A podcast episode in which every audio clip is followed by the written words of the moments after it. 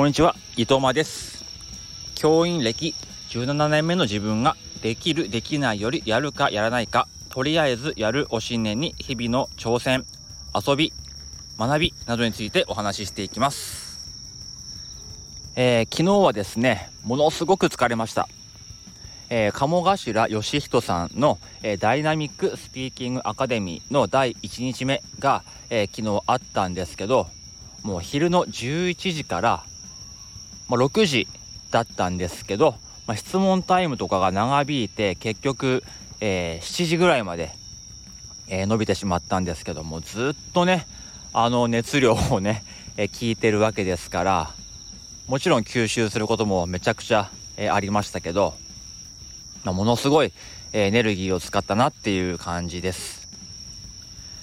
で、やっぱり話すことのねセミナーですから、聞くだけじゃダメですよね。アウトプットをしなければいけません。幸いというか、自分の仕事ね、この学校の教員っていう仕事は、そのアウトプットをするのにめちゃくちゃ合ってるよなって、適してるよなっていうふうに思いました。やっぱり昨日はね、スピーチ、大勢の前でスピーチをするっていうような、場面を想定しての講義だったんですけど、まさに、教員と生徒、授業をするということで、スピーチですよね、いわゆる相手に届けるってことに関してはもう最適な仕事だなっていうふうに思いました。そうじゃない会社員の方とか、経営者の方いらっしゃいましたけども、そういう人がね、急に昨日を境に話す口調が変わったりしたら、周りからね、どうしたのっていうふうに思われると思うんですけども、幸いね、教員は多少大げさにやってもですね、何も思われませんから、今日はね、ちょっと大げさに意識してやってみたって感じですかね。で、今日はですね、今日はというか、雑談なんですけども、ここも音声発信を実際している方もこのスタイフの、フォロワーさんにはいるんですけども、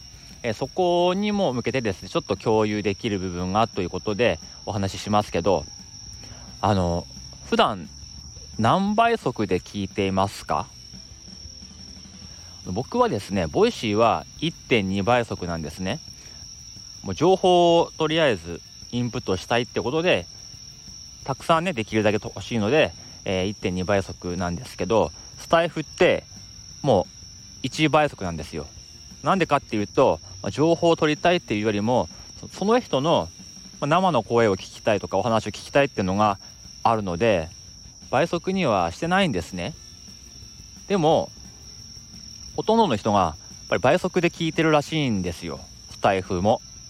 ってことで、やっぱり倍速で聞く人のことを考えて喋らなきゃいけないんだなってことをですね、昨日、話の中で出まして、確かにと思ったんですよ。例として池早さんの 1.5 倍速とキングコングの西野さんの 1.5 倍速聞いたんですね。話の内容にもよると思うんですけども、池早さんのはもう何言ってるか分かんないんですね。しかも専門用語も多いから。でも西野さん1.5 倍速で普通に聞こえるんですよ。ってことで、1.0 倍で西野さんの聞いたら、もうむちゃくちゃゆっくり喋ってるんですよね。普段はね、漫才とかもやってるから早口が基本なんでしょうけども、ボイシーは多分その 1.5 倍速で聞く人が多いってことを見越して、あえてそうやってゆっくり喋ってるんだっていうことを気づいて、さすがだなと、そこまで考えてなかったわと思いました。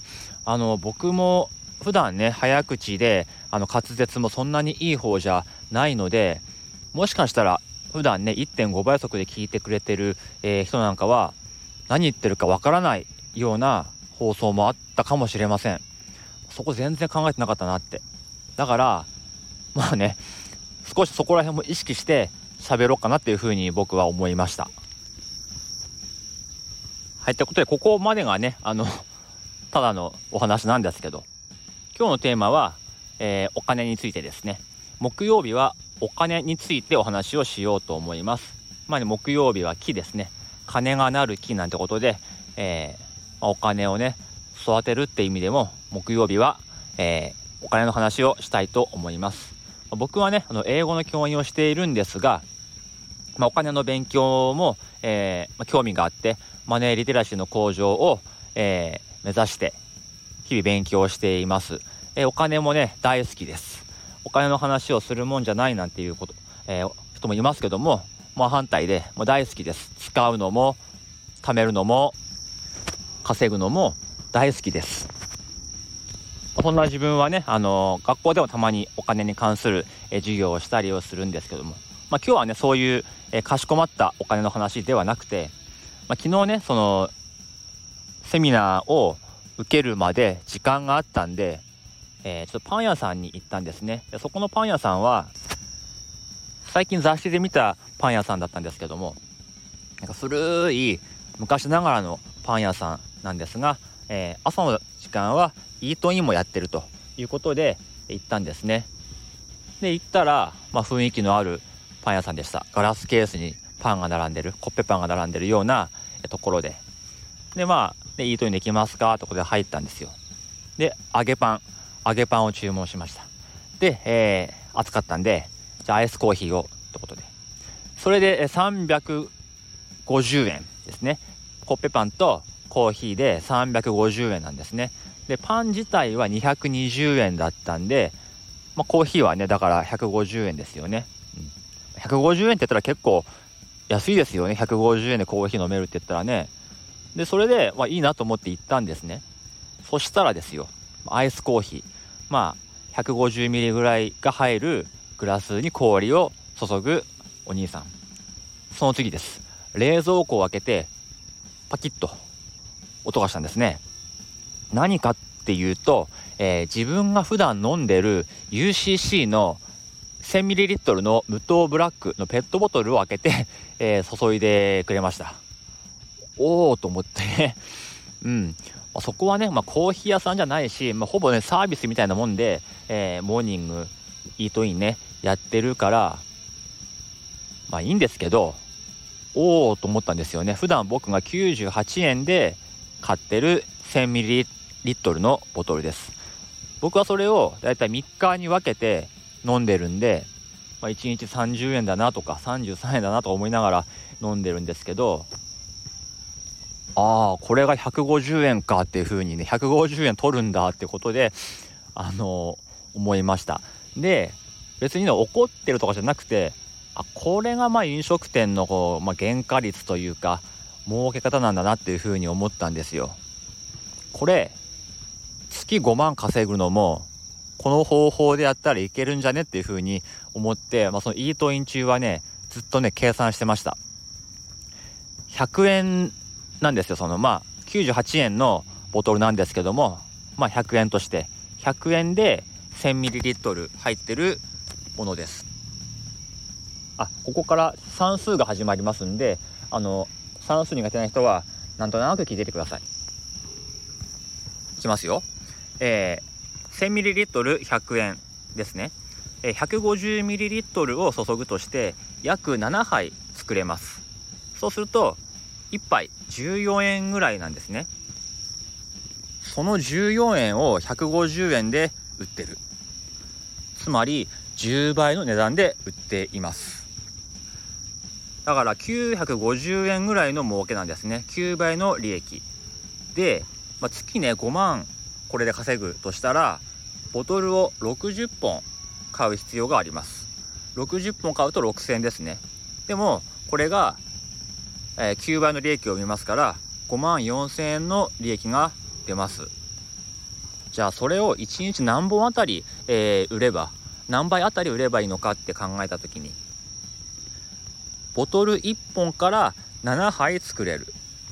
だからボトルを60本買ったら 60×7 で420杯、この420杯を月に、売りさばけば、5万4000円の利益が入るわけです。週に2日休みがあるとして、月20日ね、だから 420÷20 だと大体21人か20人ぐらい1日ねこのペースで売っていくと、コーヒーをね、5万4,000円の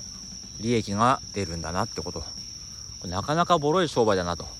しかもそのコーヒーは蓋を開けなければもう常温でもう結構持ちますからね。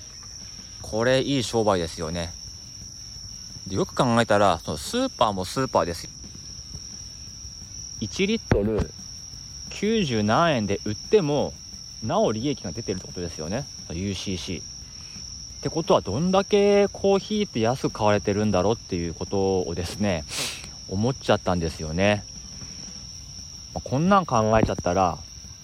もうなんか飲食店でドリンク注文できないですよね。コーヒー500円とか600円とかするとこあるじゃないですか。もちろんね特別な豆を使ってるとこはあると思うんですけど、いや結構コーヒーの豆って相当安いんだろうな、安く買われてるんだろうなっていうふうに思いました。でもしね仮に自分が飲食店やるんであれば、この方法使いたいなっていうふうに思いましたね。お客さんの前でねでもボトルを開けるのはちょっとまずいかなっていうふうに思いましたけど、でこれカレーでもやれるかなとかって思っちゃったんですよ。でもいいや、これは明日話します。カレーの話は明日しますね。金曜日ですからね。この放送金曜日はカレーの話をするカレーラジオになります、先週から始まっています。僕もねお金の話とかもしたいんですけども、カレーの話めっちゃしたいので、金曜日明日、この続きをお話ししたいと思います。よければ聞いてください。では今日はこの辺でおいとまいたします。